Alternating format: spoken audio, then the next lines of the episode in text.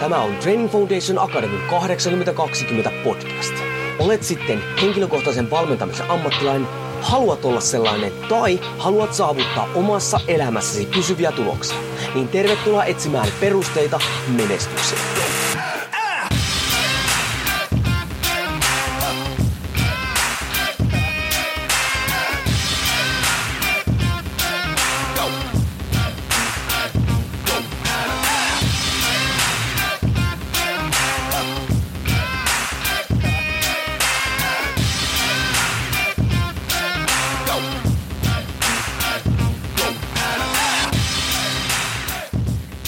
Korhonen Training Foundation Akademista moro ja nyt on semmonen tilanne, että aika kuluu nopsaan ja tämä kyseinen episodi on TFA 820 podcastin sadas episodi, mikä on ihan käsittämätön määrä jaksoja, mitä itse on istunut niin kuin mikrofonin edessä. Yleisesti tämmöiset juhlajaksothan sitä, että katsotaan taaksepäin ja, ja erilaisia oppeja sieltä ja paskan marjat. Tämä kerta, siis mun podcast on yleensä ö, ollut siitä suosittu tai siitä on tykätty, koska täällä on puhuttu asioita suoraan. Ja näin ollen tähän juhlaepisodiin mulle kävi aivan mahtava mäihä ja kunnia, että sain, sanotaanko Suomen somekentän suoraan puhumisen yhden kuningattarista paikan päälle. Ja ilman suurempia esittelyitä, niin ää, mikrofonin toisella puolella toivon tervetulleeksi Pettiina Grasberg. Kiitoksia. Mahtavaa olla mukana ja tosi paljon kiitos kutsusta. En kai tappanut sun sukunimeä tuossa. Mua vähän jännitti lausua se. Että... Tapoit. Me oltais voitu käydä tää ehkä läpi. Mutta ei se haittaa. Mä oon onneksi tottunut siihen ihan ala-asteelta saakka, että mä oon nähnyt kaiken näköisiä kirjallisia ja suullisia versioita siitä. Mutta kyllä se varmaan on monella tiedossa jo, että se on se outo sukunimenen tyyppi. Itse asiassa tuo on muuten totta, että se kuka se on. Kaikki mm. muistaa etunimestä, kysyt, no mikä se sukunimi on. Ää, se, jotain se on. Miten se nyt lausutaan siis oikein? Sori. Se ruotsa, ruotsalainen sukunimi, joo. Kyllä. Hei, äh, nyt vaikka siis sä oot suhteellisen tunnettu tai näin, niin ihan sata varmasti tuolla mikrofonin, tai siis tuolla kuuntelijoissa on semmoisia, jotka ei ole sua tuntenut, tai vaikka tietäisikö kuka sä oot, niin ei välttämättä tiedä sun matkaa tähän pisteeseen, mikä voi olla vaikka tämä päivä. Niin voisit sä lyhyesti sille pähkinänkuoressa kertoa, että kuka sä oot, mitä sä teet, ja no vaikka, että miten sä oot päätynyt nyt niin kuin liikunta-alalle? No, minä olen siis Bettina Gresbeck, 34-vuotias äh, naikkonen, alun perin kotoisin Etelä-Pohjanmaalta Kauhavalta ja 2009 Helsinkiin muuttanut. Mä toimin siis äh, personal trainerina täällä Helsingissä valmentajana ja mun ehdoton niin kun ykkösjuttuni on siis nimenomaan tämmöinen kuntosaliharjoittelu, äh, voimaharjoittelu ja sen lisäksi mä olen kouluttautunut hierojaksi. Mulla on siis ihan ammattitutkinto suoritettu siitä. Ja viime vuonna lisäsin myös koulutustani valmistumalla Sexpolta seksuaalikasvattajaksi. Ja tota niin, PT-koulutuksia mulla on 2013 vuodelta Fitfarmin PT-koulutus, mikä oli siis alun perin, mä menin Fitfarmille töihinkin, mikä oli siis mun uran alkustartti. Ja tota niin, sitten, äh, minähän vuonna se oli. Sitten mä oon käynyt Trainer for You'n version PT-koulutuksesta myös. Mutta mä oon toiminut tota, niin, yrittäjänä vuodesta 2013 elokuusta saakka näihin päiviin. Ja tota, niin, harrastelen ö, vähän puolitosissaan, mä en voi sanoa puolitosissaan, mutta siis en, en kauhean niin kuin aktiivisesti, niin on fitness-ihminen ja tota, Mulla on 2014 yksi SM-kulta keskipit, ei kun pitkästä body fitness-sarjasta. Ja sitten mulla on kultsalta 2016 yksi kakkosia plakkarissa. Ja, nyt keväällä piti mennä kisaamaan, mutta case korona kävi. Ja mä nyt ajattelen, että mä siirrän mun tavoitteet sitten ehkä ensi keväälle. Ei pysty jumalauta kesällä oikeasti diattaamaan, mun on saatava viiniä. Mä en vaan siis, mä, niin kuin, let's face the facts oikeasti. Jokaisella on risti kannettavana, niin mä oon mieluummin surkea talvella kuin kesällä. Niin, ja kyllähän saatte tämmöisen aikajakson jälkeen, mikä tässä on, ja tavallaan vielä jatkuukin, niin olisi se nyt aika karua vielä tuossa oikeasti niin kuin kynytellä koko kesä. Joo, siis mun, mun täytyy sanoa, että siis mulle ei ihan suoraan sanottuna niin kuin kestä pää sitä epävarmuutta myöskään niin kuin tulevasta syksystä. Et tota niin, yrittäjänä se on muutenkin semmoinen, että pitää niin kuin miettiä tarkkaan ne vaiheet, jolloin se kisaaminen on mahdollista siksi, että sulla on oikeasti vain maksimissaan kaksi tärkeää asiaa, mitä sä teet samaan aikaan. että mulla se on sitten niinku nimenomaan se, että työt on plakkarissa ja sitten siinä on se kisadietti, eikä sille, että on koulu ja kisa ja sitten on korona ja sitten sä et ole varma, onko kisoja ja sitten on kesä ja tiedätkö, kaikkea muuta kivaa, niin en mä kestä sellaista epävarmuutta. Ja tuohan nyt ihan koskee nykyaikana ihmisiä muutenkin, kun ihmiset ei nykyään osaa oikein ottaa huomioon sitä tavallaan omia resursseja ja sitten suhteuttaa sitä niihin tavoitteisiin, millä niin kuin mennään. No, koska, koska tuota, niin, en mäkään sitten kuitenkaan niin kuin, siis sille puolivaloilla, niin en halua lähteä hirveän mielelläni mitään tekemään, että se yleensä ei vituta ketään muuta kuin itteensä. Ja sitten kun niin kuin, itsensä kanssa tästä pitäisi kaikista parhaiten toimeen tulla, niin mieluummin sitten niin katsoa vähän niitä pros and consseja, että mitä kannattaa missäkin vaiheessa elämäänsä tehdä. Eikö sitä jonkun yrityspuolelta, jos saa sen verran kysyä, niin tähän teette niin PT-hommaa, mutta eikö teillä verkossakin ole jotain?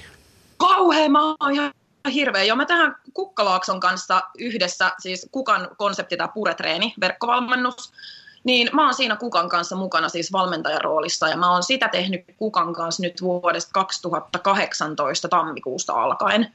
Ja tuota niin, se on sitten siis niin kuin verkkoportaali, missä valmennan ja mä oon tykännyt siitä ihan hirveästi.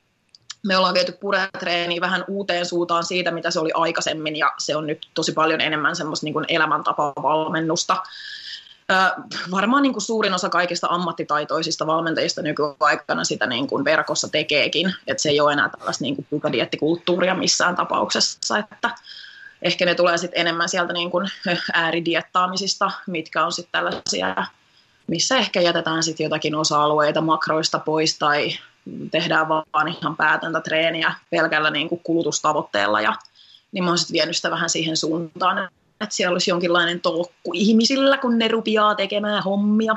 Kyllä se mä oon huomannut, kun mä oon katsonut välillä, kun sä oot niin kuin mainostanut niistä somen kauttahan, kun seuraan sua, niin, niin siinä on ollut ihan niin järkimeininki siinä hommassa.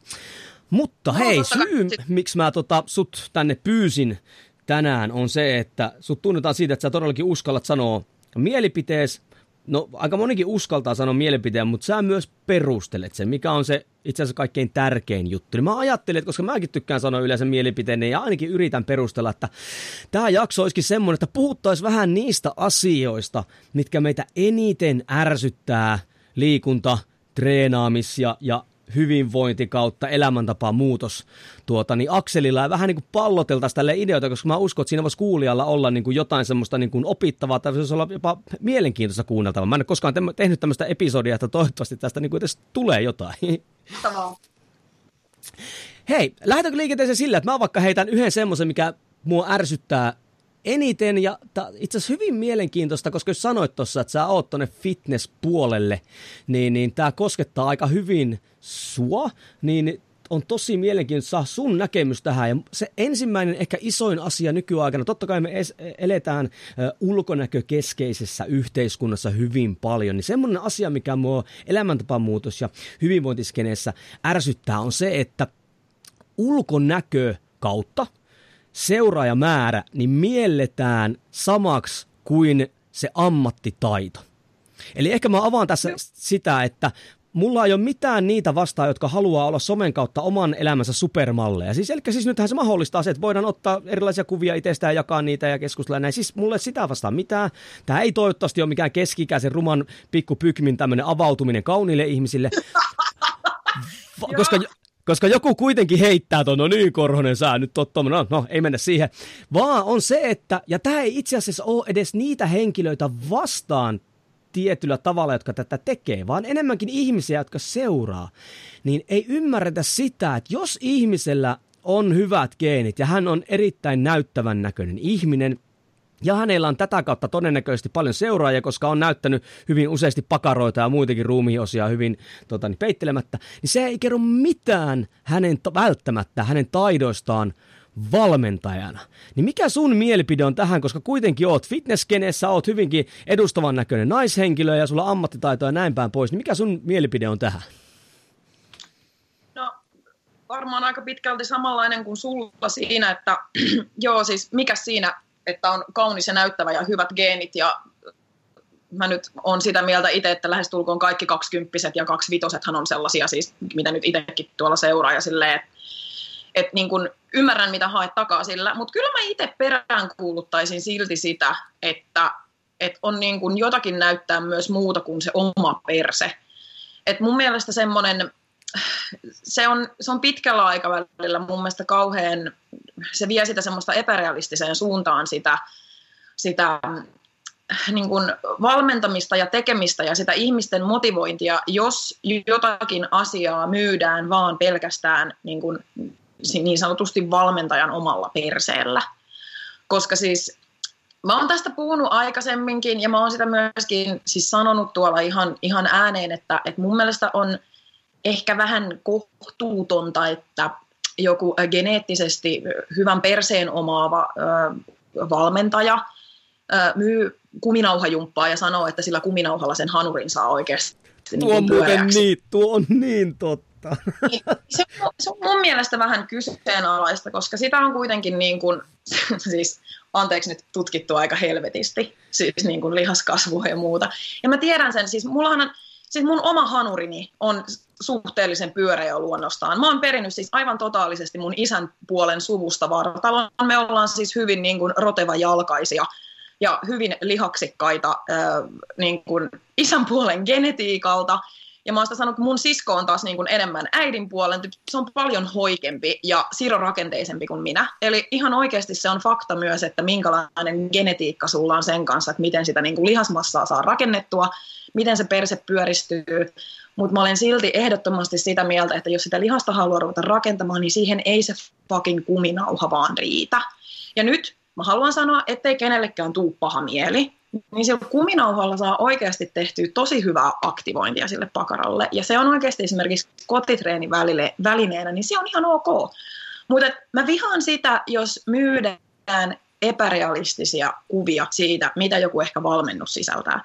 Ja mulla on niin kuin ihan kokemusta siitä, siitä, että me esimerkiksi kukan kanssa mietitään aina hirveän tarkkaan sitä, että lyödäänkö me jotakin mun tiedäksi tiukas kunnos olevia kuvia meidän niin kuin myyntikuviksi. Ja me ollaan hyvin pitkälle päädytty siitä, että ei, haetaan sitä semmoista normaalimpaa, pehmeämpää linjaa, koska en minä voi luvata jumalauta mun verkkovalmennettavilla, että teillä on kuuden viikon jälkeen samanlainen kroppa kuin mulla. Et ei, se niinku, ei se mene sillä tavalla.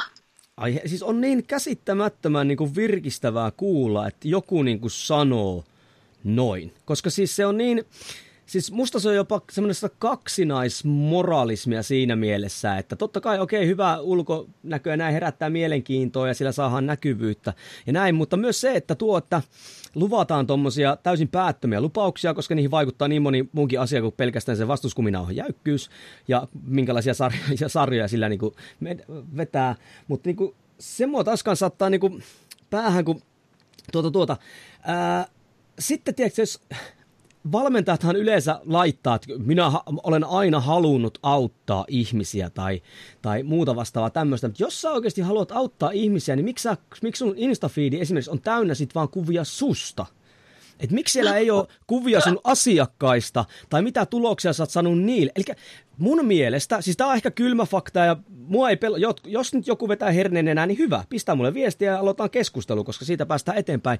Mutta jos sun päätä, jos sun oikeasti elämän tehtävä auttaa ihmisiä, niin miksi helvetissä sä julkaiset pelkästään itsestäsi niin hyvännäköisiä kuvia, missä on kaikki filterit ja kaikki muut niin kohdalla?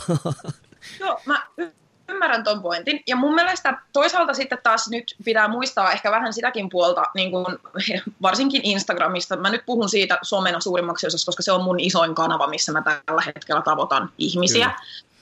Niin tota, pitää niin kuin muistaa myös se, että et ei mun mielestä myöskään siinä, että siellä on sellaista niin kuin kauneutta ja näyttävyyttä, niin on missä tapauksessa paha asia. Sehän on kuitenkin niin kuin suurimmaksi osaksi sitä, mitä ihmiset myös tykkää katsoa. Ja mun mielestä on tietyllä tavalla inspiroivaa myös se, että siellä on kuvia valmentajista itsessään, niin kuin itsestään, eikä niiden tarvitse siis välttämättä olla aina niitä siis niin kuin äärimmille vietyjä niin kuin kireitä kuvia missään tapauksessa, vaan mä tykkään aitoudesta ja siitä, että se on semmoista niin kuin rehellistä ja tiedäksä niin kuin hyvää meininkiä, koska siis nythän puhutaan oikeasti siitä, että kunnossa oleminen ei tarkoita sitä, että on oikeasti 15 prosentin rasvoissa. Kyllä. Missä tapauksessa, siitähän ei ole niin kuin kysymys. Mutta että tota, ehkä enemmän niin kuin sen lisäksi, että sit, sitä sisältöä kun miettii, ja siis Instagramhan on siis, sehän on naisten valtaama paikka ihan totaalisesti, siis enemmänhän siellä on niin kuin, anteeksi nyt vaan naiskauneutta kuin mieskomeutta, ainakin mitä niin kuin sieltä virtaa koko ajan. Niin, tota, niin ei sitä niin kuin, jos sä julkaiset hirveästi kuvia itsestäsi vaan vähäpukeisena ja siis että se on semmoista niin kuin, huomiohakuisuutta, niin mun mielestä sitten jossakin kohtaa sun pitää kuitenkin myös kertoa siitä, että miten sä ajattelet asioista ja tiedätkö, yrittää hakea sitä seksikkyyttä myös vähän siihen, että kun sulla on vaatteet päällä. Et jos nyt ehkä saat kiinni, mitä tarkoitan tällä. Mutta et, et, se, et, se niin kun, ja sitten mä luulen, että se on myös hirveän paljon kiinni siitä, että mille kohderyhmälle sä myyt. Et mä luulen, että nuoremmat seuraajat inspiroituu enemmän siitä niin kun visuaalisesta puolesta kun sitten taas ihmiset, kenellä on ehkä vähän enemmän elämänkokemusta, niin ne oikeasti hakee jo myös sitä, että okei, no joo, tuolla on leveät hartit ja kivan näköinen selkä, mutta osaako se mitään. Että sekin niin kuin vähän kasvaa sitten ehkä kokemuksen mukaan, mutta tota niin, kyllä mä itselleni, kun jos palkkaisin valmentajan, niin ei se olisi vaan joku semmoinen, että hei vitsi, tuolla on hyvännäköiset reidet, mäpä menen tolle. Että ei se kyllä niin Tuohan se on just mikä tavallaan pitäisi informaatio saada enemmän niin kuin esille, että jengi vähän rupesi käyttää omaa päätä siinä, että kun ruvetaan valmentaa tai ottamaan verkkokursseja tai valmennuksia ja muita, että vähän miettiä muutakin kuin sitä ulkonäköä.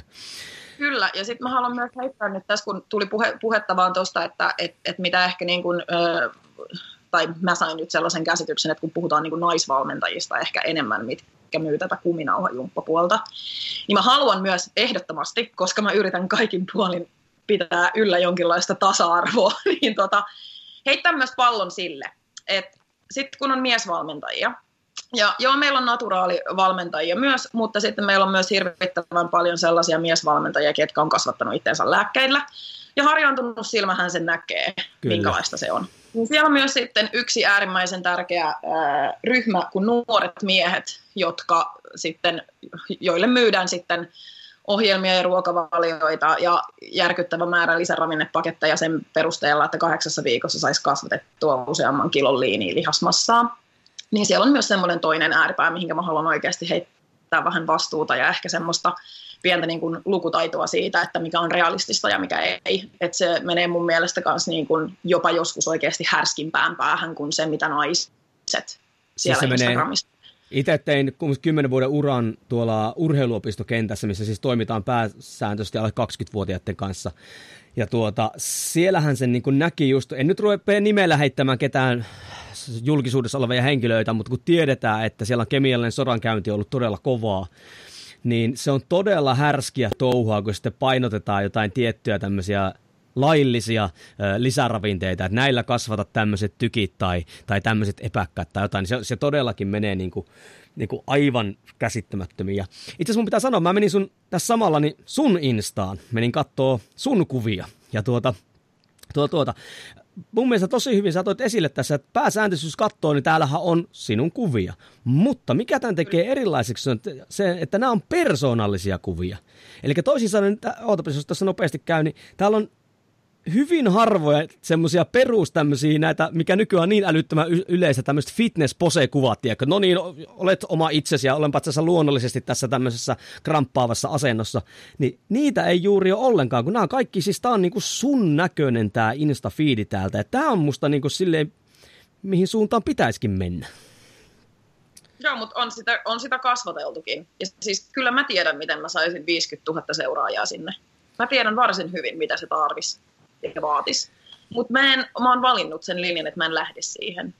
Mä, siis, se olisi pari-kolme kuukautta pelkkää persekuvaa ja miten myyvä se kanava oli siinä vaiheessa, jos se on siis niin kuin suurimmaksi osaksi runkkumateriaalia.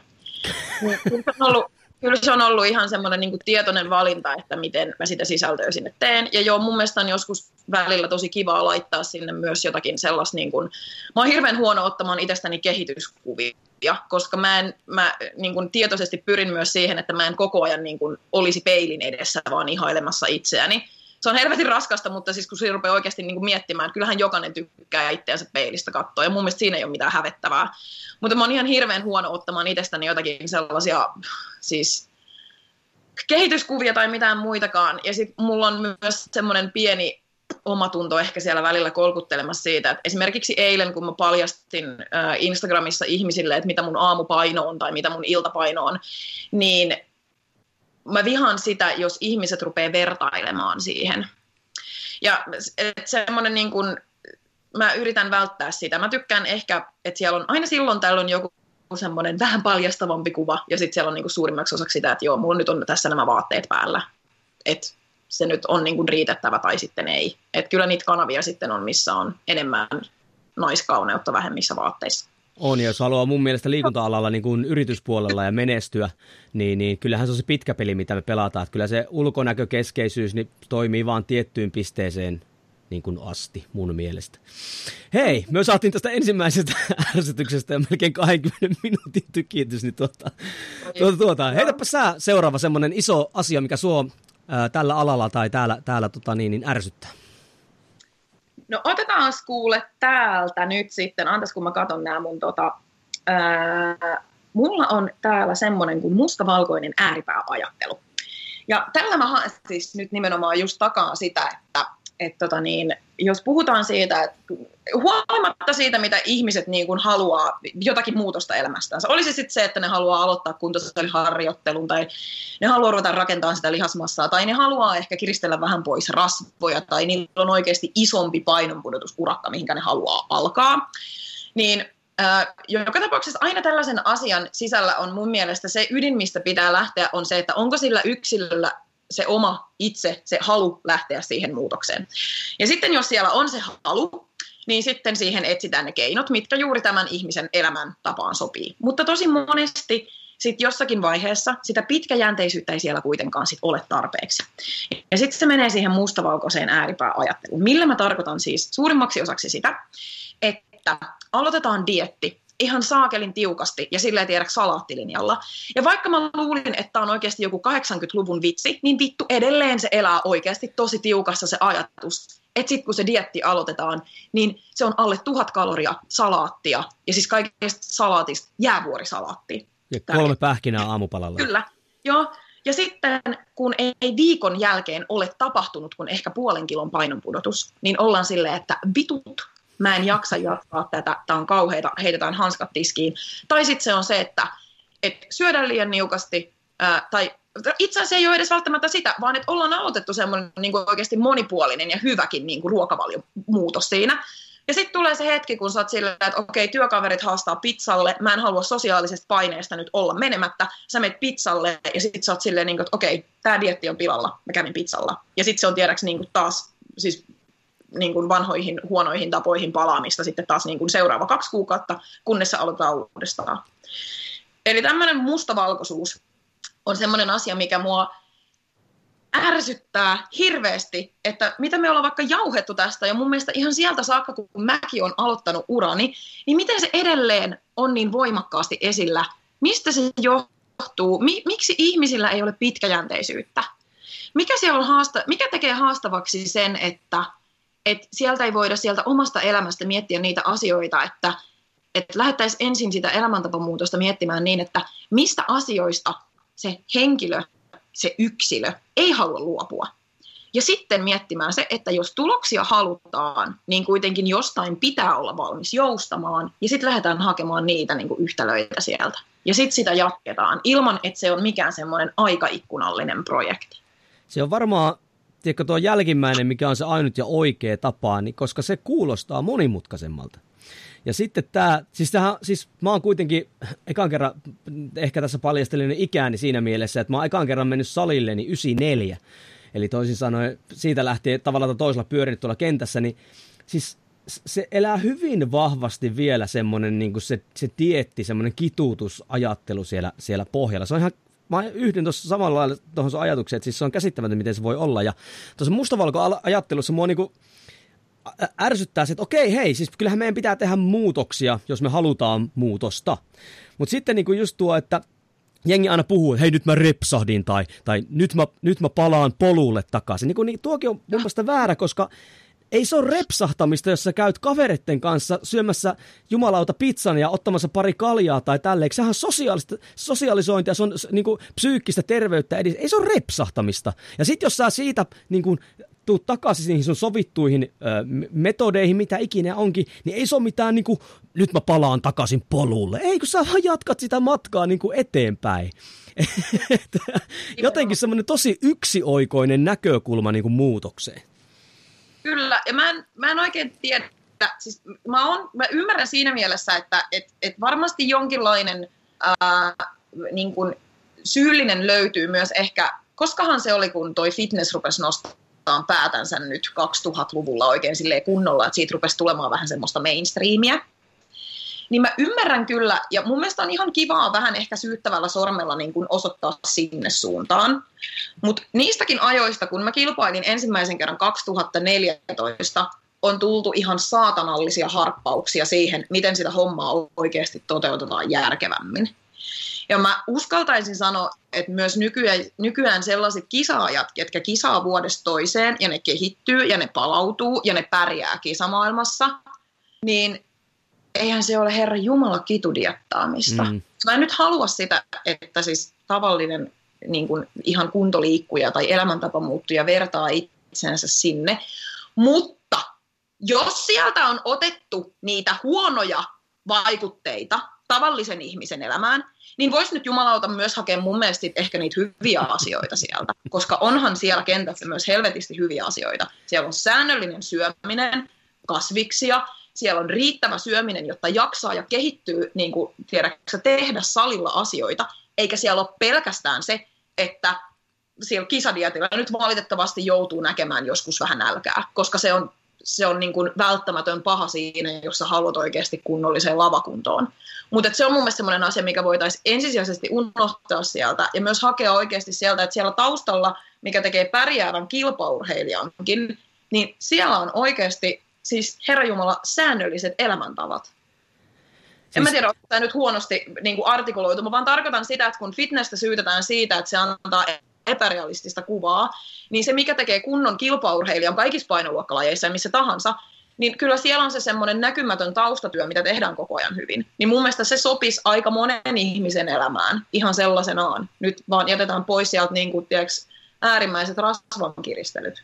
Siis Mä... todellakin. Ite, itehän tykkää, ja, ja mut on tunnettukin siitä, että hyvin syyttävällä sormella osoitan fitness-ilmiötä Kyllä, mikä, joo. mikä sitten niin kuin aiheutti näitä. Siis luulen, että se on ollut tämmöisiä ihmisiä, jotka on käynyt tiedätkö, kerran kokeillut kisaamista ja vetänyt jonkun tyhmän valmentajan alaisuudessa jonkun kitudietin tälleen, sen jälkeen ruvettu myymään jotain huomattu, että tähän myy.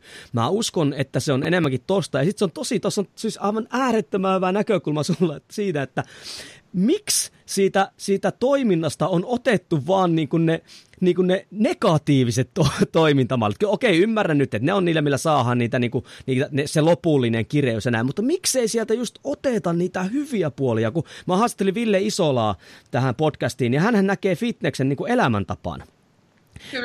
Eli hän ei näe sitä pelkästään. Ja sitten siitä on erikseen on sitten kilpalaji, johon kuuluu kolikon molemmat puolet. Ihan helvetin hienosti sanottu.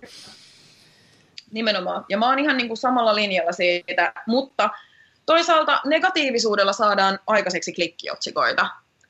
Ja, ja mä luulen, että se on semmoinen suomalainen verenperintö, miksi se on se, miksi kaikessa pitää niin kuin ennemmin saada näkymään ensisijaisesti se negatiivinen kaiku, kun ehkä semmoiset asiat, että hei, mitä toi tekee, kun se pysyy ympäri vuoden, niin kuin tiedäks, vaikka esimerkiksi samankuntoisena, tai että se näyttää noin, että se on kauhean niin kuin jaksava ja se nukkuu hyvin, että mitä hän toi tekee, että osaisikohan se antaa mulle jotain vinkkejä, kun taas siitä, niin kuin, että voi vittu, toikin näyttää tollaselta, joo, hmm, mm. en seuraa sitä. Tiedätkö, että se on sellaista niin ääripäistä ajattelua, kun sun ei tarvitse mennä Ruotsiin, niin siellä on tiedäksä niin kuin jengi pikkusen positiivisemmalla meiningillä. Siis että siellä ollaan enemmän vähän sellaisia niin kuin avoimempia uusille asioille ja näkökulmille, mutta siis Suomessa ei. Koska kun täällä on tehty jotain 30 vuotta, niin se tehdään myös jatkossa, niin kuin se on tehty 30 vuotta. Eikä vahingossakaan ajatella sitä, että sitä niin kuin omaa kuplaa voisi jossain vaiheessa puhkasta ja ottaa sinne jotakin uutta näkökulmaa. Siis tuohan suomalaisessa urheilukentässähän on, niin kuin, jos on jotain muutakin lajeja, niin siellähän on tuo tuommoinen verenperinnön kunnioittaminen, että mitä uutta ei voi ottaa, koska se keihäs perkele lenti sinne 96 metriin näillä metodeilla. Niin jännät tämmöiseen uuteen lajiinkin niin kuin fitness sitten. Mitä siis nyt kaikille kuulijoille siis, että mulla ei ole fitnessä mitään vastaan silloin, kun se on niin kuin urheilulaji. Silloin, kun tehdään sen eteen, siinä on tietyt vaatimukset näin päin pois, mutta sitten se fitness-ilmiö, varsinkin ne, ne, ne kolikon vähän tummemmat puolet aina mua vähän niin kuin ärsyttää. Ja tähän itse asiassa riittyy se mun seuraava niin semmoinen ärsytysasia, mitä sä tuossa ootkin, on niin kuin jengi ei osaa niin kuin ottaa huomioon sitä omaa elämää, kun lähdetään esimerkiksi tekemään muutosta tai reeniä tai muuta vastaavaa, koska mä niin ymmärrän sen, että totta kai Instafeedi ja someen sinne halutaan tuoda semmoisia, eihän kukaan jaksa seurata, jos on tota, tyyliin pelkkää negatiivisuutta, tai en mä tiedä, mä koskaan kokeillut. Mutta siis onhan se siistiä laittaa tämmöisiä, kun on viimeisen päälle viritellyt kaikki, mutta on se jotenkin niin kuin ihminenkin, että että mitä helvettiä niin kun siellä päässä pyörii, jos sä katsot jotain, jotain tämmöistä some, 21-vuotiaista somevaikuttajaa, jolle perhettä ja, ja tuota, se niin kuin ammattimaisesti panostaa omaan hyvinvointiin ja ulkonäköön ja tekee kaikki mahdolliset aamusmuutiet ja meditaatiot ja muut vastaavat, seuraa tämmöistä just tämmöistä keto, karnivore, lakto, ovo, jupiter, ateria meininkiä ja, ja sitten oikeasti kaikkien niin kuin valaan laulun soidesta tekee kiitollisuuspäiväkirjaa ja muuta tämmöistä. Ja sitten niin kuin jengi ei ota sitä omaa elämää, tai siis ne, tiedätkö, ajattelee, että ei hitto, että onpas mä paska ihminen, kun mä en pysty tiedätkö, tekemään niin kuin tommosia, kun mä oon nyt yksi huolta ja kahta työtä teen ja mulla on niin kuin kolme lasta. Et mä niin kuin, mikä siinä on, että ei osata ottaa sitä omaa elämää huomioon? Ja me voitaisiin itse asiassa tähän liittää se mun yksi kohta, missä mä puhuin just niin kuin vertailusta suorittamisesta ja tuosta pitkäjänteisyyden puutteesta. Niin nämä mun mielestä nivoutuu aika tosi hyvin yhteen ää, sen takia, että tota, tämä on kans ehkä sellaisena ilmiönä ihan hirvittävän hälyttävä, mikä jotenkin mun mielestä siis tosin salakavalasti ää, ajaa ihmisiä sellaiseen ajatteluun siitä, että et tota niin, niillä ei ole niin sellaista oikeasti minkälaista realistista niin otetta omaan elämään, jos se menee tollaiseen, että vertaillaan hirveästi siihen, mitä joku muu tekee. Ja se on aivan älyttömän pelottavaa, koska tota, se näkyy tuolla, ja se näkyy erityisesti niin kuin hirveästi tuolla niin kuin verkkovalmennuksessa, missä sä aina kun sä oot niin kuin massojen kanssa tekemisessä, niin siellä näkee niin kuin eroja paljon siitä, että miten ihmiset niin kuin suhtautuu asioihin. Ja erityisesti niin kuin, mä aina sanon itsekin, käytän itseäni esimerkkinä siinä, siinä mielessä, että mä, en, mä oon 34-vuotias yksin asuva, tai itse asiassa kämppiksen kanssa asua, mutta siis perheetön nainen. Ja tota, niin, se on ollut mun valinta. Se, että, että mä en, en ole nyt valinnut perustaa perhettä. Ja tota, niin, se on sallinut mulle sen, että mä voin elää suhteellisen itsekästä elämää. Mä voin olla juuri se tyyppi, joka tiedäks herää aamulla kukolaulun aikaan, vittu never, en ikinä herää. ja tota, niin, mä haluan nukkua. Siis oikeasti kaikki kunnia niille, ketkä haluaa olla aamu viiden sotureita. Mä vaan siis pysty siihen ja I'm okay with that. Niin tota, ja tehdä niitä smoothieita, ja siis en kuuntele valallauluakaan, enkä kirjoita kiitollisuuspäiväkirjaa, mutta siis joka tapauksessa mulla on hirveästi aikaa mulle itselle. Mutta sitten taas mä sanon sitä, että mun yritys on mun niin kuin, lapsi. Mä oon hirvittävän niin kuin, intohimoisesti suhtaudun töihin, ja se on mulle arvo sinänsä jo, mikä on mulle hirveän tärkeää, mikä erityisesti korostui nyt tänä korona-aikana, että elämä ilman työtä on perseestä, siis mun mielestä. Mutta sitten mä niin kuin, ymmärrän sen ja osaan suhteuttaa mun elämäntapa muutosvalmennusta tai mun valmennustyyliä siihen, että sitten kun mulla on asiakkaina perheellisiä uraäitejä tai isiä, niin mä en tyrkytä sitä omaa elämäntapaani heille, vaan sitten me haetaan sieltä niitä asioita, että mä koitan niin kuin ymmärtää ja nähdä sen myös heille, että kun siellä on vaikka kaksikin tai kolme pientä lasta, niin se on pikkusen eri asia kuin se, mitä mä teen täällä omassa tiedäksä ihanassa kaksiossani ilman, että mulla on niin kuin mitään muuta kuin siis aamuinen hiljaisuus ja auringon nousu. niin semmoinen niin kuin suhteuttaminen puuttuu sieltä mun mielestä. Ja mä tykkään aina asiakkaille niin kuin sanoakin sitä, että hei, nyt älkää verratko siihen, mitä mä teen. Että mun elämä ei ole teidän elämää, vaan te olette tehnyt sinne sellaisia valintoja, mitkä tästä lähtien niin kuin oikeasti vaikuttaa siihen, mitä te teette jatkossa. Mun mielestä perheen perustaminen esimerkiksi, se on valinta. Sehän on siis, ja se on hirvittävän luonno, nyt niin kuin, älkää please käsittäkö väärin, sehän on, on luonnollisempaa haluta perustaa perhe kuin olla haluamatta perustaa perhettä. Mutta mun mielestä pitäisi silloin myös jollakin tasolla tiedostaa se, että siellä tulee niitä kiireisiä aikoja, siellä tulee ne ruuhkavuodet. Niihin jotenkin voisi niin kuin yrittää mun mielestä suhtautua jo vähän ennakkoon, eikä aina odottaa, että kaikki asiat tulisi yllätyksenä. Saatko kiinni tästä, mitä mä tarkoitan? No saan, koska olen itse kolmen lapsen isä. Joo. Ja päätoiminen työntekijä ja mus pyöritän myös omaa yritystä. Ja koitan Joo. tässä sivussa pitää niin kuin omaa ää, tuota, terveyttä, sanontako ainakin ylläpitää vähintään sitä. Kyllä.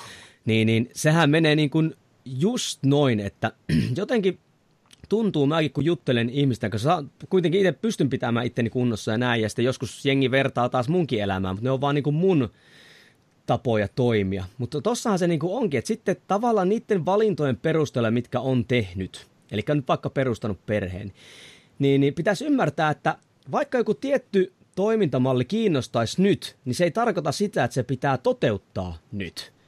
Eli jos mullakin on kolme lasta ja näin, niin, niin niin enhän mä nyt rupea mitään. Siis mä ennen painin, niin kilpailin vähän painissa ja missä oli myös painonpudotukset ja muut vastaavat. Niin enhän mä missään nimessä nyt, vaikka olisi tosi mukava vaikka kilpailla, en mä missään nimessä haluaisi nyt esimerkiksi vetää jotain kisadiettejä, että mun lapset, jotka on tyyliin nyt niin kuin kaksi, seitsemän ja yhdeksän, en mä halua nähdä, että, että keskustella sitä, että miksi iskä diettaa. Joo, ja nimenomaan että se ei kuulu tällä hetkellä mun niin kuin elämään. Ja se, on semmoinen asia, minkä kanssa mun, mä oon joutunut itse niin kuin, keskustelemaan itseni kanssa, että hei, että nyt tietyt asiat vaan niin kuin on pois. Ja sitten vielä se täytyy sanoa, että tälle keski kohta lähestyessä on se, että sitten jengi myös tiedätkö, kolme, kolme neljänkympin välissä, kun ne vertailee vähän vaikka niihin nuorempiin tai mitä ikinä, niin sitten jotenkin ajatellaan, tiedätkö, että aina itse on, niin kuin, se on se on niin kuin menetetty, että sitä ei voisi joskus tehdä. Helvetti, mulla on kohta lapset siinä iässä, kohta toimii mitä vaan, niin mähän voi ruveta vaikka kahden, kolmen vuoden päästä niin vetämään itteni vaikka minkälaiseen kuntoon, ja sehän vielä onnistuskin silloin, että niin kuin, just semmoinen, vähän niin kuin liikaa, tiedätkö, tässä ja nyt tämä elämä. Ja sitten kun se, ei, se tässä ja nyt vastaa sitä toisen valheellistakin, tiedätkö, kuvaa, minkä se antaa Instassa, niin sitten niin kuin hajotetaan siinä niin kuin pää. Siis nimenomaan. Ja juuri tämän niin kuin tällaisen suorittamisen ja vertaamisen tekemisellä siinä, että et, et toi on ihan hyvä, kun vertaillaan niin kuin, että mä tiedän, että sitä vertailua esimerkiksi kolme neljäkymppisiltä naisilta nuorempia kohtaan, niin sitä on, on paljon. Ja mä ymmärrän, koska se on mun mielestä tosi inhimillistä, että et myöskin ehkä siinä 40, 50 kynnyksellä niin saattaa tulla niitä sellaisia niin kuin ajatuksia siitä, että ei saatana, mä vanhenen. Että mm. mitäs mutta et, et siinä vaiheessa mun mielestä myöskin, että kun on paljon sellaisia toiveita siitä, että, jo, mä haluaisin niin kuin nyt palautua niihin niin kuin ennen raskautta oleviin mittoihin ja näin poispäin, niin ensin mä haluaisin niin kuin tiedustella vähän sitä, että miksi. Siis jos niin kuin oikeasti puhutaan siitä, että, että monet, monet, että jos sä oot vaikka 450 niin sä haluaisit painaa saman verran, mitä sä oot painanut 20 Oletko hei kuullut koskaan? Mulle kerran yksi asiakas sanoi, että silloin on hyvässä kunnossa, jos mahtuu samoihin farkkuihin, mitä piti yläasteella. Tämäkin on tommonen niin kuin mun mielestä tosi niin kuin, siis valheellinen ja negatiivinen sävy, koska siitä sit tosi monelle saattaa tulla semmoinen fiilis, että vittu mä oon paska ihminen, kun mä en mahdu samoihin siis farkkuihin. Todellakin.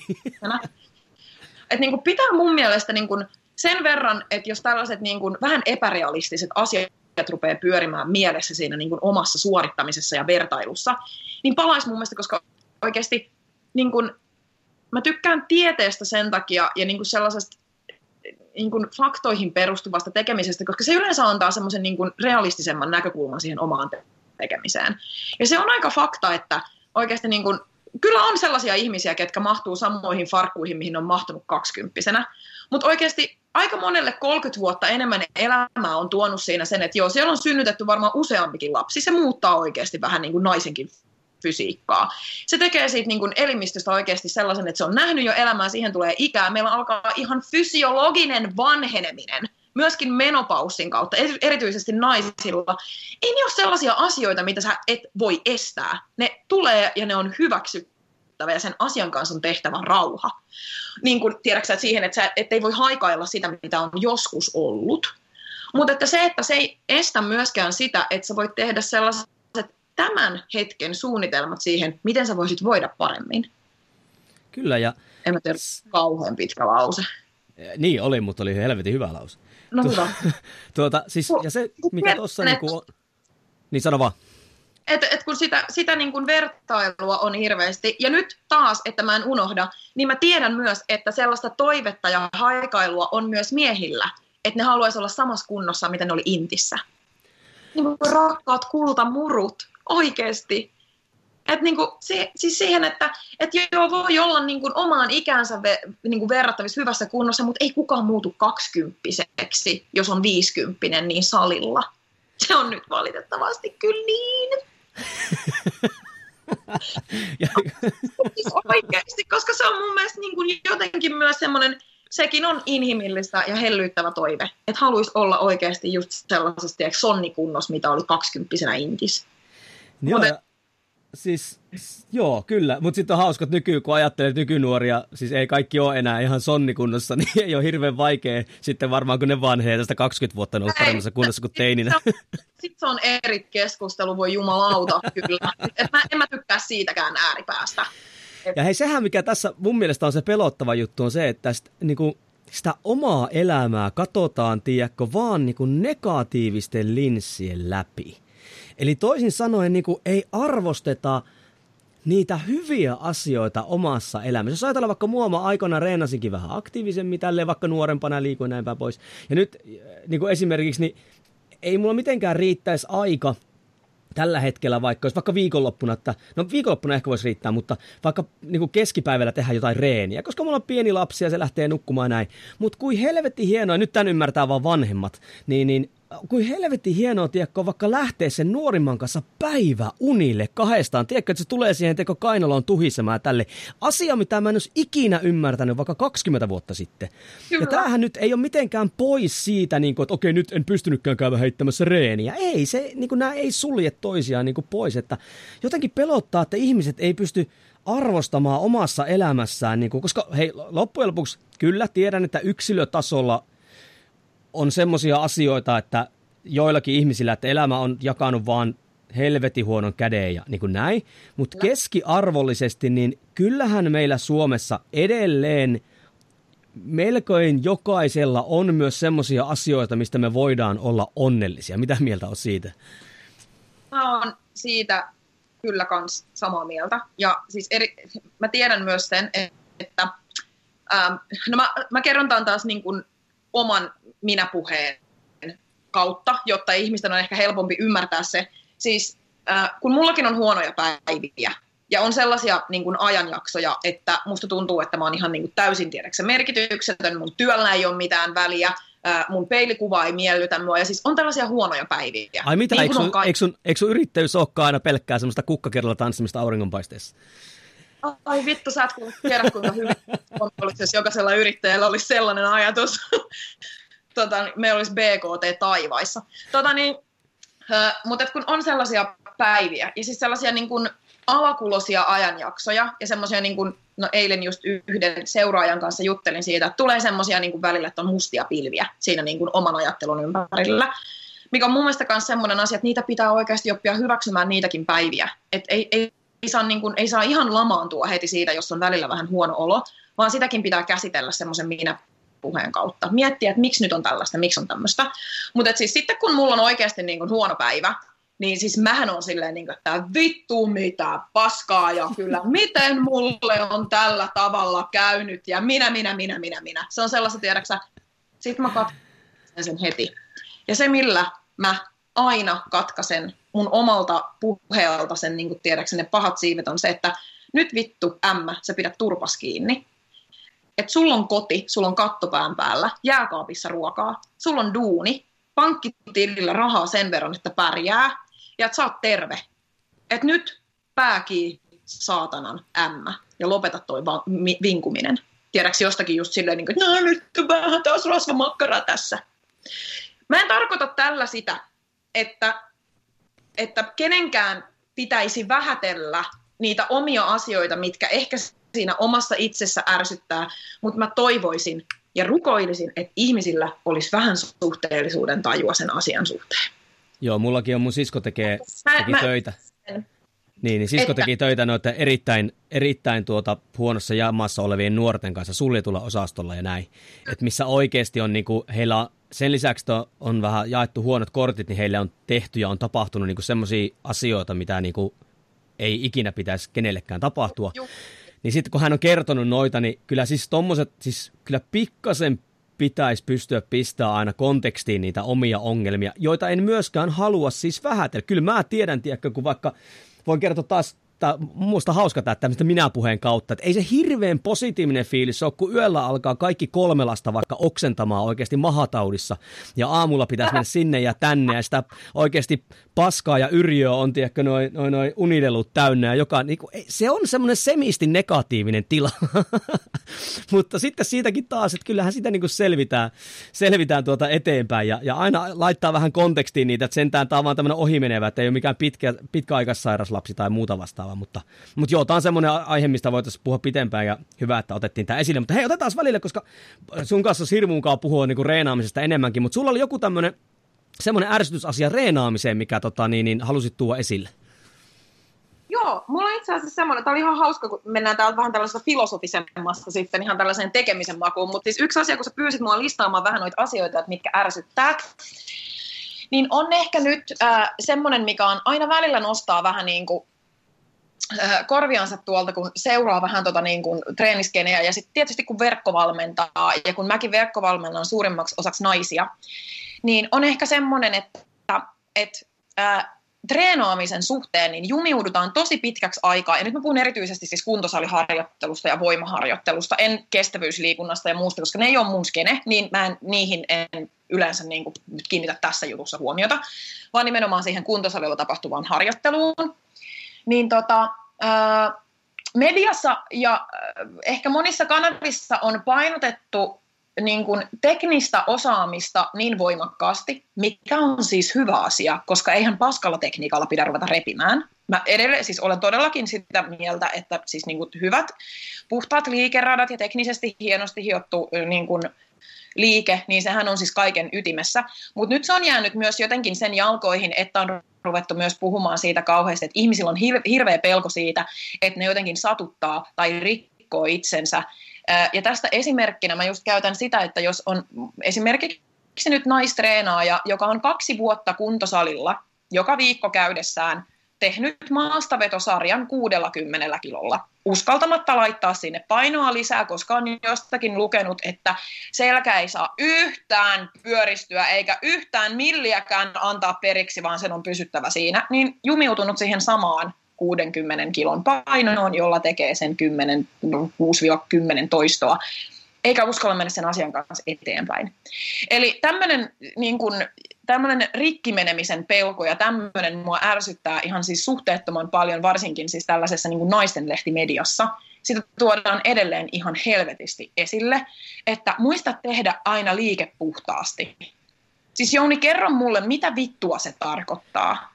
Tai siis, siis se, se kanssa niin kuin sit silleen, että joo, että semmoinen runtaaminen ja tämmöinen, että ei, että nyt niin kuin silleen nätisti ja kivasti. Eh, ehkä se tiekka tulee jostain, onko, onko tämä vielä semmoinen kaiku jostain tuolta 80-90-luvun tämmöisistä, tämmöistä niin kuin Amerikan mallin toning reenaamisesta, että pitkiä sarjoja, hallittuja sarjoja ja muuta, että ei ole semmoista oikein kunnon niin kuin ryminää ja räiskettä, koska eihän niin kuin 90-luvulla, mä muistan kun kuntosalit ei vielä ollut niin, kuin niin öö, tota, tuota, tuota, yleisiä kuin nykyään. Ja nehän Joo. oli semmoisia äijä-saleja, missä haisi oikeasti tota, niin paska ja hiki ja huonot jutut ja näin päin pois. Niin eihän sinne naisia tullut sinänsä, kun siis no ensinnäkin ukothan ajoi ne pois, mutta eihän naiset saanut reenata kovaa. Eihän silleen saanut tehdä. Niin onko se vielä, niin kuin, onko se vielä semmoinen kaiku sitten tuolta niin kuin menneisyydestä? On varmasti, ja siis edelleen on aika paljon sellaisia, että siis nimenomaan mä oon huomannut muutenkin sen, että kun me puretreeniä myydään, niin kyllähän siis niin kuin kuntosalitreeni valmennusta, jossa keskitytään voimatasojen nostoon ja niin kuin raskaisiin pääliikkeisiin myös, niin niitä on hirveän hankala myydä naisille. Kyllä, kyllä siellä on sellaista pelkoa siitä, että, että kasvaako niin kuin lihakset kauhean isoksi. Mä oikeasti haluaisin nähdä vittu sellaisen ihmisen, jonka lihakset kasvaa heti, kun se on käynyt kaksi viikkoa salilla. Tämäkin on semmoinen mun mielestä niin kuin typerä ääriajattelu siitä, että joo, että jos kahdessa viikossa se paino ottaa vähän noususuuntaan, kun aloittaa sen lihaskuntoharjoittelun, niin ei se vittu lihasta ole, mikä siellä on kasvanut. Mut joo, ei, tietämystä. Ta, jo, niin kuin, et, ei, jo, mennä siihen. Tämä on vähän sama juttu kuin se, että ihmiset kuvittelee, että niille tulee kahden päivän aikana rasvamassaa kilo, jos niiden paino nousee.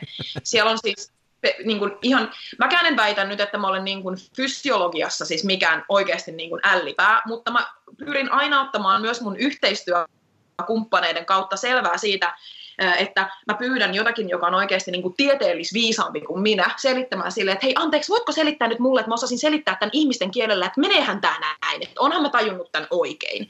Koska siis mä oon ihan hirveän huono itse siis tieteellisessä kielessä, niin siihen on eri ihmiset, ja mä voin käyttää niitä hyväksi sitten, kun siihen on niin tarve. Mutta sen verran ymmärrän niin kuin perusfysiologiasta ja aineenvaihdunnasta, että et mullakin niin kuin tolkku sanoo sen, että joo, että rasvamassaa kilo kahdessa päivässä, niin ei se ole edes mahdollista. Tiedätkö, että siellä on niin kuin tällaisia semmoisia äh, niin kuin täysin valheellisia ajatuksia, mitkä on vaan niin kuin fakkiintunut, että sä oot kuullut sen jostakin ja sä et ottanut sitä asiasta selvää. Joo, vaan siis nyt sitä mieltä, sun lihakset kasvaa niin paljon, että sä et viitti oikeasti harjoitella, että sä käyt mieluummin vaan niin kuin pitkillä maratonilenkeillä, mikä on ihan fine. Mutta jos sä haluat lihaksiin muotoa, niin se on paska puhetta, että sitä tulee kahdessa viikossa. Joo, ja siis se on se informaatiotulma, mikä nykyaikana on. Mikä, niinku, ja sitten loppujen lopuksi sellaiset ihmiset, jotka haluaa myydä jotain paskatuotteita nopeasti, niin ne keskittyy siihen markkinointiin, osaa sen homman, ne saa sen tyyppistä informaatiota e-, enemmän tota, niin, niin esille kuin sitten ne, jotka keskittyy enemmänkin fysiologia tai muuhun vastaavaan tämmöiset. Ne ei välttämättä ammatikseen niin kuin markkinoi. Mutta tuo kovan treenin pelko, niin se, vieläkin mä törmään siihen niin kuin naisissa, vaikka CrossFit ja fitnesskin on tuonut sitä tosi mahtavasti esille, että niin kuin myös naiset saavat treenata kovaa ja varsinkin pystyvät treenaamaan äärettömän kovaa, niin, niin kuin joku siellä naisissa vieläkin on se, että, että ei, enhän mä voin enhän mä pysty tekemään sitä sun tätä. Helvetti, eilen katsoi Instasta just yhden kanadalaisen naisen, niin teki maveessa 210 kilolla nelosen. Niin kuin Joo. mitä helvettiä? Oliko se miehekkään näköinen isolihaksinen nainen? Ei ollut, kun no niin. törkeä hyvässä kunnossa oleva edustavan näköinen naishenkilö. Siis, tämähän on hauska silleen, että voimahan ei korreloi suoraan lihasmassan määrän kanssa, niin mikä on aina mulle silleen, että mähän en ole siis voimakas. Mä saatan, siis mä olen, mä olen lihaksikas ja skrode kyllä joo, mutta en mä nyt ole mitään erityisen voimakas. Et niin kuin se on aina just, no vitsi sä varmaan penkkaat tosi paljon. en, surkeasti. Tota niin, mutta siis jo tämmöinen kovan treenin pelko ja semmoinen niin kuin eteenpäin menemisen pelko on siellä siis monesti se, mikä myös sitten turhauttaa näitä ihmisiä. Että se motivaatio menettää sen takia, että ollaan silleen, että okei, nyt pelätään nyt sitä, että, että, että jos sillä kuudella kympillä on sitä mavea tehty, ja sä saat sillä niin kuin sen puhtaan kasin, niin laita nyt vittu sinne viisi kiloa lisää. Se on kaksi kahden ja puolen kilon limppu. Se ei ole mikään megalomaaninen, ei se, että sinne pitää heittää saman tien 20, vaan että ymmärrettäisiin niinku semmoinen porrastetusti eteenpäin meneminen. Että ei se niinku sillä kokemuksella, jos olet kaksi vuotta hinkuttanut pikkupainoilla, niin ei sun selkä rikki siitä mene. Se menee todennäköisemmin rikki siitä, että sä et niin kuin lähde oikeasti kehittämään niitä sun voimatasoja eteenpäin. Ja jos on epävarma tästä asiasta, niin oikeasti PT-ohjaus voi ottaa osaavalta valmentajalta myös niin, että ottaa tunteja, eikä niin, että tarvii tehdä pitkää valmennussuhdetta. Kyllä. Oikeasti niin kuin kokenutkin treenaaja ja sille tekee hyvää se, että se aina välillä tsekkaa niin, että sillä on joku ulkopuolinen silmä, joka katsoo sen tekemistä. Kyllä mehän sokennutaan si- omille virheillemme. Kyllä, nimenomaan. Et, et siinä ei niin kuin pitäisi olla mitään. Ja sitten se myöskin aiheuttaa tietyllä tavalla, mä oon huomannut myös, mikä mua ärsyttää hirveästi, on se, että et, et naiset tosi usein kokee sellaista hirveätä salihäpeää kanssa. Että on sitten että no en mä kehtaa sit laittaa sinne lisää, jos mä teenkin väärin. Ja tällaista, niin siis nämä on semmoisia tosi inhottavia, negatiivisia juttuja, mitkä oikeasti niin kuin estää ihmisiä menemästä niiden niin kuin tavoitteita kohti. Joo, ja sitten kun ne sanoo, että ei, ei voimaharjoittelu toimi mulle, että mä oon käynyt kaksi vuotta salilla, niin sä oot käynyt kaksi vuotta salilla, mutta et sä ole reenannut siellä. Siis toisin sanoen, siellä ei ole mitään pro, suunniteltua progressiivisuutta, että ne tulokset ja sitä kautta lihakset kautta fysiologia niin kuin muuttuisi. Niin siis voihan vaallakin käydä kaksi vuotta.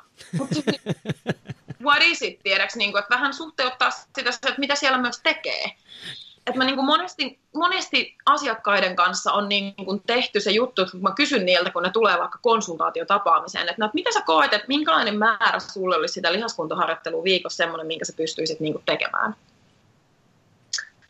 No, mä haluaisin käydä viisi kertaa. Sitten on silleen, niin että okei, okay, joo. Mutta mut tosiasiassa niin en mä kyllä pysty kuin kolme kertaa. Sitten on silleen, että okei, okay, hyvä. Että jos sä pystyt vuoden käymään kolme kertaa versus kaksi viikkoa viisi kertaa, niin kumpi on sun mielestä järkevämmän kuulosta? Et, et, tota, niin, tä, tällaisia asioita, ne on monesti hyvin yksinkertaisia asioita, mitä ihmisten kanssa pitää niin kuin niiden tavoitteissa herätellä, mutta ne on vaan kuultava joltain ulkopuoliselta. No itse asiassa tähän tulee, tähän tulee niin kuin se, mikä, mikä mulla on se ehkä tämmöinen niin kuin viimeinen, mikä mua niin kuin ärsyttää, ja tähän varmasti hyvä lopettaa, mä tiedän, että sullakin on kiireistä jossain vaiheessa, on se, että meidän pitää niin kuin tuoda vahvemmin ihmisille esille niin kuin perusteiden, perustoiminnan merkitys. Eli toisin sanoen, mitkä oikeasti, oikeasti niin kuin vaikuttaa siellä alla. Ja tämähän niin kuin perusteet on se, millä mä niin kuin rakennan mun koko niin kuin amma, todennäköisesti ammatillisen imakon niin kuin tota, loppuelämäni, mutta niin kuin, jotenkin just tuot, ollaan saatu esimerkiksi päähän se, että nyt pitää reenata viisi kertaa viikkoa, jos sen sitä pysty tekemään, niin sitten minulle ei tule lihaksia. Tai, tai joku ukko on tyyli, että okei, että mun, mun penkki ei mennyt eteenpäin, että mä varmaan tarvitsen jotain lisäravinteita tai tota, niin, niin, erikoistekniikoita. Niin kummassakin on se, että okei, ensi voimaharjoittelussa pitkäjänteisyys on se, mikä meille tuo niitä tuloksia, säännöllinen toiminta. Ja sitten esimerkiksi aika useasti, ja naisilla sekä miehilläkin on se, että ei tarvita mitään erityistoimintaa. Yleensä esimerkiksi penkissäkin, niin jos oot pikkasen vahvempi, tai, tai nukut vähän enemmän, eli palaudut enemmän, tai vähän järkevöität sitä sun ruokavalioon, niin kas kummaa, ja sitä kun tehdään pitkällä aikavälillä, niin kas kummaa perkele, että niitä tuloksia niin rupeaa tulemaankin. Onko, onko sulla, niin kun sä teet kumminkin massojenkin kanssa yhteistyötä sekä massojen että yksilötasolla, niin, niin kuin, kuinka useasti sä sitten oikeasti niin kuin pääset etes sinne hifistelytasolle? Ää, mä en oikeastaan edes tee hifistelytason hommia. Oikein. Joo, mä, mä, äh, mä oon siitä niin kuin, äh, mä, mun suurin henkilökohtaisten valmennusten asiakaskunta on ihan selkeästi niin kuin 30-40-vuotiaat naiset suurimmaksi osaksi. Ja siis heidän kanssaan me lähdetään siitä, että me käydään siis perusteita läpi. Ja niitä käydään siis useampi kuukausi, ellei jopa vuosia läpi, niin että siihen saadaan se oman tekemisen rohkeus, voimatasot rupeaa menemään eteenpäin, siihen tulee se varmuus siihen tekemiseen, kun mun tarkoitus valmentajana, valmentajana on tehdä itseni tarpeettomaksi. Ja et siinä vaiheessa, kun asiakas rupeaa olemaan hifistelyvaiheessa, niin me katsotaan sille toinen valmentaja. Mä en halua tehdä hifistelyjuttuja. Mä teen niitä myös omassa tekemisessäni hyvin vähän. Ja siis se on myöskin siis mulle semmoinen mieltymisasia. Ää, nyt ollaan itse asiassa otettu siis, mä käyn yhden tyypin kanssa, Lemberi Janin tyypin, yhden tyypin, Lemberi Janin kanssa tota, niin, jumppailemassa Majorsilla, niin nyt ollaan niin kuin ensimmäistä kertaa vuosiin otettu vähän sellaista tyyliä, että me tehdään niin kuin selkeästi pidempiä sarjoja vähän lyhyemmillä palautuksilla ja kokeillaan, että minkälaista vastetta se antaa siihen, koska mä oon tehnyt perustekemistä vuosia. Ja silti mä olen kehittynyt, mä pysyn sillä kunnossa. Mä en edes siitä henkilökohtaisessa niin kuin tavoitteellisuudessa niin enää hae mitenkään älyttömän suurta lihasmassan lisäkasvamista. Tiedän, että oikeasti mä, rupe, mä, mä oon jo siinä pisteessä, että me joudun ruveta laskemaan niitä niin kuin vuosi, niin kuin vuositasolla sitä, että saanko mä vähän pyöräyttä lisää olkapäihin vai en, koska Kyllä. siis mä luulen, että mä oon niin kuin lähellä sitä piikkiä, missä mä voin luontaisesti olla. Niin mä en, niin kuin, mä, mä en niin itse toivo sellaista hifistelyä. Mä en ole kauhean semmoinen, että mä tarvin koko ajan muutoksia siihen treeniohjelmaan. Mä tykkään vittu suorista kyykyistä, ne on parasta, mitä ihminen voi tehdä vaatteet päällä. Niin se on myöskin sitä, mitä mä myyn asiakkaille. Ja mä oon niinku siitä ylpeä ja siihen mä vedän sen, sen rajatoiston, että mä en ole semmoinen valmentaja, joka tekee sun ohjelmaan muutoksia joka viikko. Siinä ei ole mitään järkeä, uh, pardon my French, mutta ihan oikeasti. Mä ymmärrän, että se on joillekin, jotka haluaa koko ajan jotakin muutosta ja uutta ärsykettä ja bla bla bla, niin se ei ole ehkä sitten siellä, heillä on erilainen tavoite sitten ehkä sen treenaamisen kanssa kuin se, että sä kehityt voimatasollisesti. Niin ja tuo on semmoinen tosi tärkeä, minkä sä esille tuon, että, että siis valmentajan tärkein tehtävä on saada se ihminen ottamaan vastuu siitä omasta toiminnastaan ja osata tietyllä tasolla jopa muokata sitä omaa toimintaansa. Eli tehdä itsestään niin kuin tarpeeton. Ja musta Mikko Törmälehto haastatteli häntä. Hän sanoi aivan loistavasti, että hänen mielestään nyky-PT-kulttuuri on, on huumebisnestä. Eli valmentajat niin kuin tekee sitä hommasta, niin kuin saa sen näyttämään niin monimutkaiselta, että sille ihmiselle tulee semmoinen fiilis, että en mä pysty tähän yksin. No. Et, ja musta on helvetin hienosti sanottu, koska niinhän monet, hei oikeasti mä tiedän semmoisen, kun kumminkin kauan tällä PT-alallakin pyörin, niin yksi, yksi val, äh, asiakas oli kysynyt val, tuolta valmentajalta, että hei, että saaks mä kysyä mä en nyt muista, olisiko se kysynyt ruokavaliosta tai jotain, että, että miksi tämä on tässä tai tälleen näin, niin valmentajalle sanoi, että hei sun pitää maksaa lisää, että mä kerron sulle sen. Niin kuin mitä helvettiä? Minusta oli, hauska, kun sitten Törmälehto sanoi, että hänen mielestään tämä on ihan tämmöistä niin huumediileriä, että, että valmentajat niin haluaa, että ne ihmiset tulee takaisin, kun faktahan on se, että jos me autetaan ihminen jollekin tietylle tasolle, niin ensinnäkin meidän velvollisuus osa ammattitaitoa on sitten ohjata hänet uudestaan eteenpäin, mutta kyllä ihmiselle, kun hän saavuttaa jotain, niin ei hän jää semmoiseen niin tyhjötilaan, missä ei ole enää mitään suuntaa, mihin mennä, vaan ne, ne yleensä haluaa jotain lisää ehkä, tai ne haluaa sitä tukea tai sitä ylläpitoa tai muuta vastaavat. Sehän on sitä ihmisen oikeaa auttamista, eikä se, että sä teet ihmisestä niin kuin riippuvaisen itsestäsi. Kyllä. Ja mullahan on silleen, että, että mä oon nyt tota, pari vuotta, mulla on ollut tyttöjä, PT, PTitä, niin kuin, kenelle mä oon ohjannut asiakkaita silleen, niin oman firman kautta, siis se niin friikkuja. Ja sitten mulla on siellä mun lähin kollega, mun oikea käsi, mun ihana, ihana Noora Santavuori, jonka kanssa tota, niin, meillä on yhteisiä, puhutaan siis, että on yhteisiäkin asiakkaita. Ja Noora on niin kuin ensisijaisesti se tyyppi, kenelle mä ohjaan asiakkaani siinä vaiheessa, kun ää, siellä on sellaisia asiakkaita, ketkä haluaa ruveta tekemään sitä asiaa niin kuin nextillä levelillä. Noora rakastaa tehdä, tiedäks, sellaista niin kuin vähän monimutkaisempaa ohjelmointia, mutta kun sekin on tosi tärkeää, että kenelle sitä tehdään. Kyllä. Koska mullekin on tullut asiakkaita, ketkä on, siis ketkä on tullut tällaisilta tunnetuilta hyviltä PT-iltä, ketä mäkin katon ylöspäin, että no sanon, että no se, se oli niin kuin ihan hyvä, mutta kun, siis se ohjelma oli niin monimutkainen, että mä en saanut noudatettua sitä.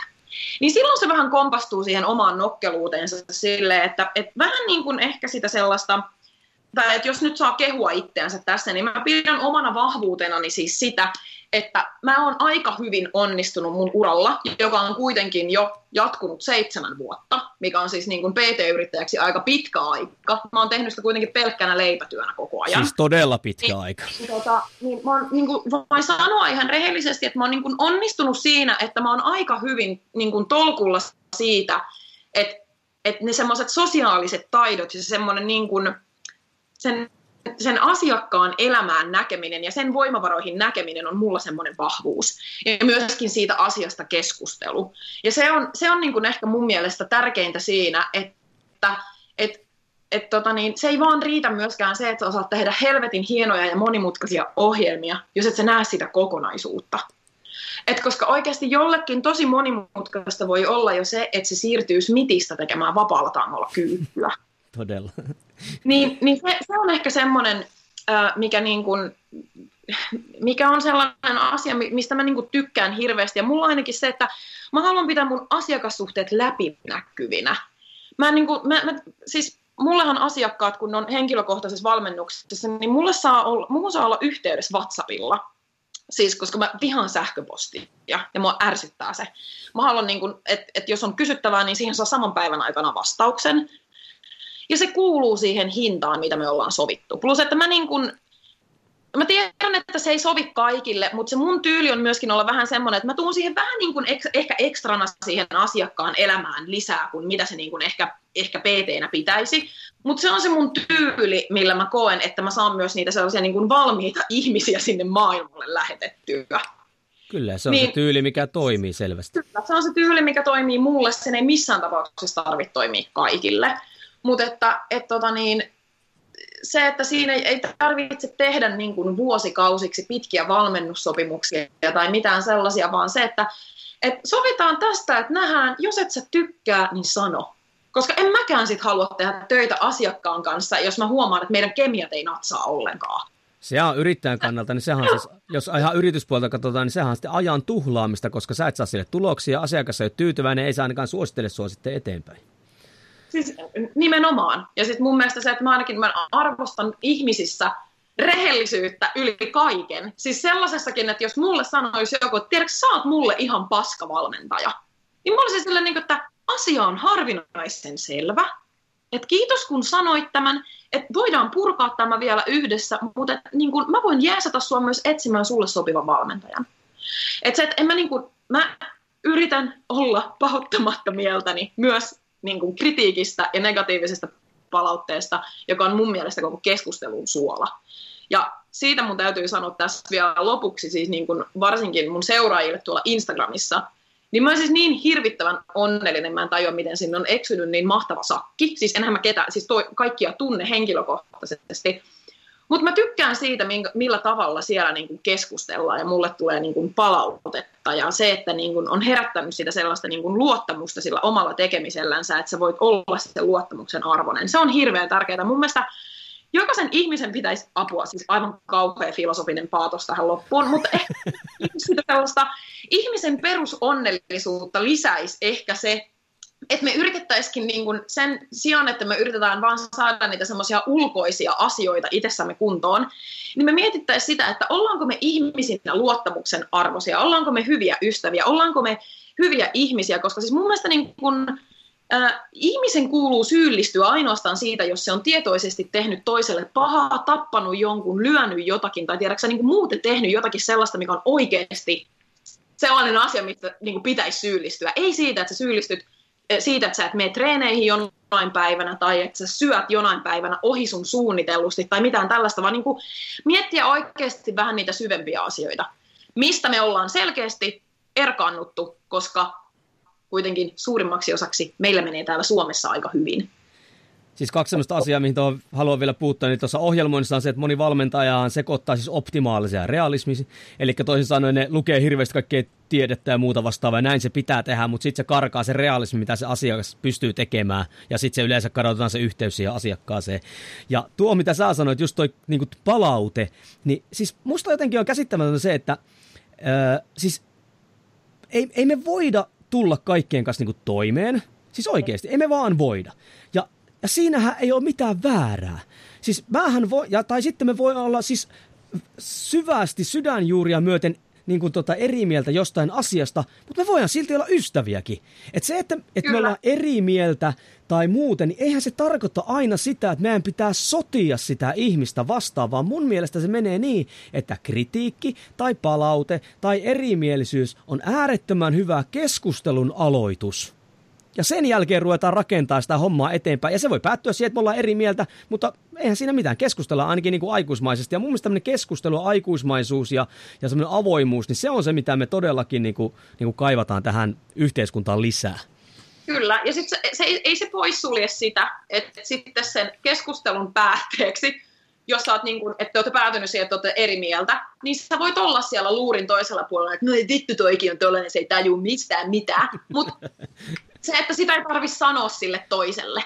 Et niin kun, joskus voidaan oikeasti niin kun pitää semmoinen niin kun, siis vittu henkilökohtaisuuksiin menevä kritiikkikin ihan omana tietona. Ja varsinkin henkilökohtaisuuksiin et, menevät. Varsinkin, ja erityisesti tällaisissa silleen, niin kuin, että joo, että et, kun mä niin kuin ärsyttää se, että kun sanotaan, että aina pitäisi kaikista ajatella positiivisesti. Ei pidä ajatella kaikista positiivisesti. Ei kukaan kestä sellaista positiivista helvettiä koko ajan. Mutta ei kukaan kestä myöskään sitä, että sä oot koko ajan kyyninen ja negatiivinen. Että kyllä siellä niin kuin tasapaino pitää ja vastapainoa siinäkin asiassa olla hyvin päästiin tuosta niinku tavallaan tämmöistä perusteista, niin tämmöiseen filosofiseen ihmisyyden Aha. pohtimiseen. Siis sitähän kyllä tulee sitten täältä. Hei, mä olen ehdottomasti sitä mieltä, että tämä oli siis meikäläisen podcastin sadannen episodin arvoinen suoritus. Kiitän todella paljon Pettina, että tota, sijoitit aikaa ja tulit tänne haastateltavaksi. Hei, tuhannet kiitokset. Sinulle oli tosi mukava olla sun haastateltavana. Tämä Hei, jos joku vielä ei seuraa sua tai on kiinnostunut sun valmennuksesta tai muusta vastaavasta, niin mistä sut saa kiinni? Mistä sun suoria puheita voi seurata? Siis mun suorat puheet on tuolla Instagramissa. Mä oon siellä ihan Bettina Grasbeck, eli siis omalla nimelläni rehellisesti. Ja jos tota niin, valmennusjutut sun muut vastaavat kiinnostaa ihan henkilökohtaisella valmennustasolla, niin sähköpostia bettina, äh, bettina at bettinagrasbeck.com, äh, niin saa sähköpostilla kiinni. Ja meillä alkaa seuraavat purevalmennukset Kukan kanssa tulevana elokuussa. Et siellä on sitten kustannustehokasta, mutta varmasti ammattitaitoa toista verkkovalmennusta luvassa. Joka ei ole siis itsestäänselvyys nykyverkkokoulutusmaailmassa. Mutta nyt, mä, nyt mulla on, mulla on niin itsevarmuutta jo sanoa, että se on hyvää. Kyllä, varsinkin jos asiakaspalautehan sen kertoo ja asiakaspysyvyys. Kyllä. Hei, arvoisa kuulija, Kuten aina ennenkin sanon tähän loppuun, niin tämä oli ilmasta sulle, mutta tämä ei ollut ilmasta minulle. Ja Pettina siinä mielessä me, me sijoitettiin tähän aikaan, niin se vastapalvelus, niitä oli kahdenlaisia. Toinen on se, että missä ikinä kuunteletkaan tätä, niin ota screenshotti, pistä se vaikka nyt sinne Instaan ja täkää sinne minä tai mielellään Bettina, tietään kuka kuuntelee. Jos oot hei eri mieltä meidän kanssa, niin pistä ihmisessä palautetta, tiedät nyt kummatkin, mistä meidät saa kiinni. Ja se kaikkein tärkein palaute, että hei, jos tässä oli jotain semmoista informaatiota, josta joku sun kaveri voisi hyötyä, niin se on suurin mahdollinen kunniaosoitus ja palaute minulle, jos ohjaat jonkun toisen ihmisen kuuntelemaan tätä ja todennäköisesti hän saisi perusteita kon- kondikseen tai muuta vastaavaa tätä.